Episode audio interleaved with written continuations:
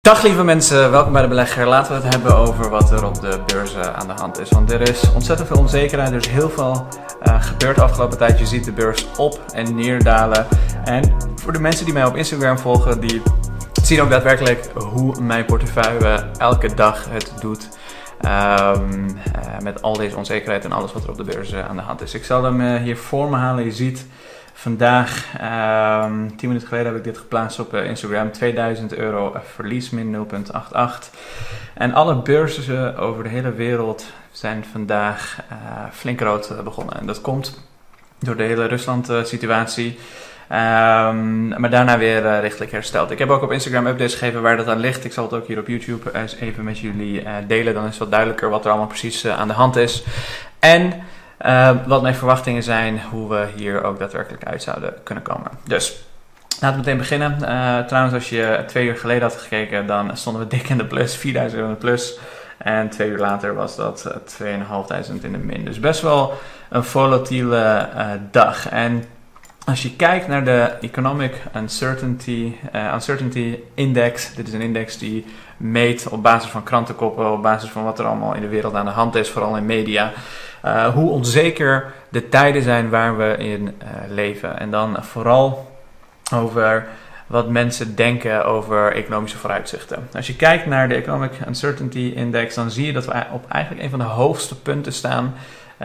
Um, we hebben maar drie keer eerder op een hoger punt gestaan. Dat is namelijk in uh, december 2021, dat is in mei 2020, dat is uh, tijdens de COVID-pandemie, en in september 2008 tijdens de financiële crisis. Dus er zijn eigenlijk maar drie momenten geweest waar we hoger hebben gestaan dan nu. Dat betekent dus dat er daadwerkelijk heel veel onzekerheid is, heel veel angst is. En dat mensen eigenlijk niet zo goed weten wat ze moeten doen. Wat moeten ze doen in dit soort tijden waar er torenhoge inflatie zit. Um, te loeren op uh, de achtergrond in de VS, 7,5% in, uh, in, in, in, Europa is het een van de hoogste percentages ooit. In Nederland, overal ter wereld zie je torenhoge inflatie. En de vraag is, hoe lang houdt dit aan? Zitten we aan de kant waarin mensen die, zeggen, die al jaren hebben geroepen dat het tijdelijk gaat zijn? Of zitten we aan de andere kant uh, de uh, mensen die al jaren hebben geroepen dat de wereld vergaat? Je wel? Er zijn eigenlijk twee verschillende soorten manieren. Je hebt aan de ene kant mensen die in de VS, zoals een Peter Schiff, in Nederland iemand als Willem Middelkoop, die al tiental jaren vertellen dat de wereld uit elkaar valt en dat uh, er zoveel inflatie gaat komen dat je geld onder je uh, bank en stoelen moet steken om jezelf te kunnen beschermen. En aan de andere kant heb je de optimisme, mensen die zeggen nee, we hebben zoveel innovatie, mensen zoals Cathy Wood. Um, mensen zoals de World Economic Forum die zeggen we hebben zoveel innovatie, zoveel um, zaken verbeterd zien worden qua productiviteit en, en dergelijke. Waardoor je zelfs um, ten eerste hoge inflatie aan kan, maar zelfs deflatie zou kunnen krijgen op termijn. Dat producten en diensten juist goedkoper worden. De laatste keer dat de inflatiecijfers waren bekendgemaakt, zag, zag je dat bij een aantal producten al. Je zag het bij vlees, uh, maand over maand, dat het juist aan het, dalen was. En uh, dat um, uh, er heel veel verschillende producten ook echt daadwerkelijk aan het uh, dalen waren. Denk aan bijvoorbeeld muzieksubscriptions die min 20% waren. Um, dus de vraag is, wat gaat er gebeuren? Wat gaat er gebeuren met al die verschillende economische onzekerheden? Um, als dat niet genoeg was, als inflatie niet genoeg was, heeft Poetin daarbovenop ook nog eens wat vuur in uh, uh, eroverheen gegooid, of olie op het uh, vuur, hoe je het ook wil noemen. Uh, Poetin heeft ervoor gezorgd dat er juist nog meer onzekerheid bij is gekomen. Uh, Poetin heeft al een tijdje laten weten dat ze het niet waarderen dat de NATO of de NAVO, maakt niet uit hoe je het noemt, NATO of de NAVO, dat um, ze vinden dat de NATO en de NAVO hun grenzen steeds dichter bij uh, de Russische grens aan, het, aan het plaatsen zijn. En als je kijkt naar verschillende mappen. Um, ik zal hier even eentje erbij halen. Dan zie je hoe de NATO eigenlijk steeds meer richting de Europese of uh, richting de uh, Russische grenzen gaat. En uh, er was ooit een verdrag gesloten waarbij de NATO heeft gezegd: wij gaan niet steeds meer richting Rusland doorgroeien. Maar goed, landen wilden dat, landen wilden bij, zich bij de NATO aansluiten.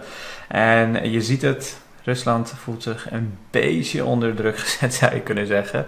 Uh, uh, Estland, uh, Litouwen, Polen, Roemenië, Bulgarije, al die Sovjetlanden, die zitten nu dus bij de NATO. En de allerlaatste twee, Belarus, oftewel Wit-Rusland en Oekraïne, die, als die ook nog eens erbij komen, dan is Rusland eigenlijk opgesloten in een hoekje. En dat is iets wat president Poetin niet wil. President Poetin die zegt, wij willen ons land beschermen tegen mensen die um, vijandig zijn en die alsmaar de grens blijven opzoeken.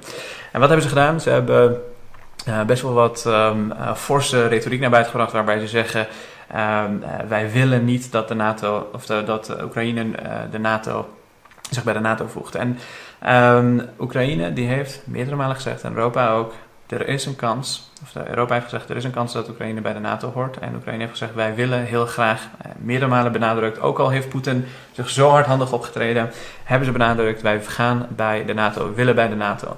En Poetin die vond dat niet heel fijn. Biden die heeft uh, op basis van uh, Intel gezegd dat ze woensdag Kiev zouden binnenvallen. Kiev is de hoofdstad van Oekraïne en als dat zou gaan gebeuren, en dat is wat de markt een beetje aan het inprijzen waren, dat waar al die onzekerheid vandaan komt. Als je de hoofdstad van een land gaat binnenvallen, dan is dat best wel gevaarlijk. Daarmee provoceer je eigenlijk een all-out oorlog, waarmee aan de grenzen van Europa dus daadwerkelijk serieuze oorlog aan de hand is. En dat uh, is iets wat heel veel mensen niet willen. Uh, heel veel sancties aangekondigd. Um, zo zou de Europese Unie Rusland uit de financiële markten in Europa uh, willen gooien. Denk aan het SWIFT-systeem, maar ook zeker uit de beurs. Simpel gezegd, maar als je van het SWIFT-systeem wordt gehaald, dan zit je al in principe uit vrijwel alles wat binnen de financiële markten te maken heeft. niet 100%, maar Heel veel dingen gebeuren via SWIFT-transacties. Eh, eh, maar um, Rusland die heeft eigenlijk gezegd: het boeit ons niet. Het maakt ons niet uit. Geef ons welke sancties jullie ook maar willen. Het zal mij een worst wezen. En die heeft ervoor gezorgd dat ze niet Kiev binnenvallen, maar de separatisten. Er is een gedeelte van Oekraïne die zich Russisch voelt. Die hebben zich geprobeerd. Die, er is een jarenlange burgeroorlog daar aan de hand uh, in het oosten, in Luhansk en Donetsk.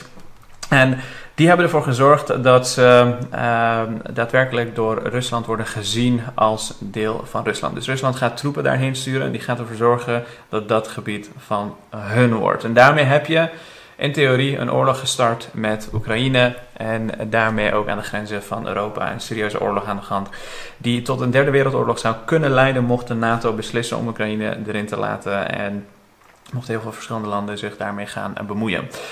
En, en, daarmee zag je dus aan het begin van vandaag dat heel veel beleggers opgelucht waren. Uh, initieel was de Russische index uh, iets van 6, 7 procent uh, omlaag gegaan, nadat het al 10, 20, 30 procent omlaag is gegaan de afgelopen tijd. Um, maar daarna herstelde het zich omdat mensen zagen: oké, dit gaat niet een all-out oorlog worden, want ze vallen Kiev niet binnen. Ze gaan met die separatisten in het oosten van Oekraïne meehelpen omdat zij zich Russisch voelen.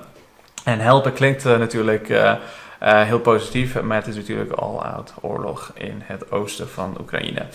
Dus de vraag is, what's next? Wat gaat er als volgende uh, gebeuren? Wat moet er gebeuren voordat de beurs een beetje kalmeert, voordat er meer optimisme is en we niet naar allerlei macro-economische krachten kijken? Want de macro-economische krachten, geloof het of niet, dit is een voorbeeld van die Um, uh, Global Uncertainty Index. Je ziet hier bijvoorbeeld in 2019 de US-China Trade Tensions. Misschien als je toen nog uh, op de beurs zat, uh, dat is ongeveer de tijd waarin dit kanaal werd opgericht. Dat is uh, inmiddels wel een bijna drie jaar geleden. Ehm, daar was gewoon heel veel onzekerheid. Er was heel veel onzekerheid waarbij mensen dachten dat de, um, China en de VS, doordat Trump ontzettend tegen China was, hoge tarieven ging opstellen, dat het de wereldeconomie enorm zou gaan schaden. US presidential elections, Brexit hebben we meegemaakt. Als dat soort economische, macro-economische krachten spelen ja, dan is er gewoon heel veel onzekerheid. Dan kan je de beste bedrijven ter wereld bezitten. Denk aan een uh, Facebook, denk aan een Amazon, denk aan een uh, Google. Het maakt niet uit welk bedrijf je bezit. Al die bedrijven zijn 20, 25%, 30% gedaald. Ongeacht hoe goed de groei is, hoe goed uh, hun winstgevendheid is. Het maakt eventjes niet meer uit tot we over die drempel heen zijn. En de drempel nu is wat gaat gebeuren met die oorlog in Rusland en wat gaat er gebeuren met die torenhoge inflatie. Naar mijn mening gaan we richting juni, juli, augustus. Ik denk meer en meer augustus. Dat we tegen die tijd iets meer duidelijkheid krijgen over inflatie. Dan moet het al duidelijk zijn: is het een tijdelijk fenomeen? Gaan we richting deflatie? Wat gaat gebeuren? Wie gaat gelijk krijgen? Aan welke kant van de zijde gaat de munt uh, vallen? En uh, waarschijnlijk ook veel meer over de Russische situatie. Anyways. Al met al, ik hoop dat je een fijne aflevering had. Ik ga lekker sporten en ik wens je nog een hele fijne avond.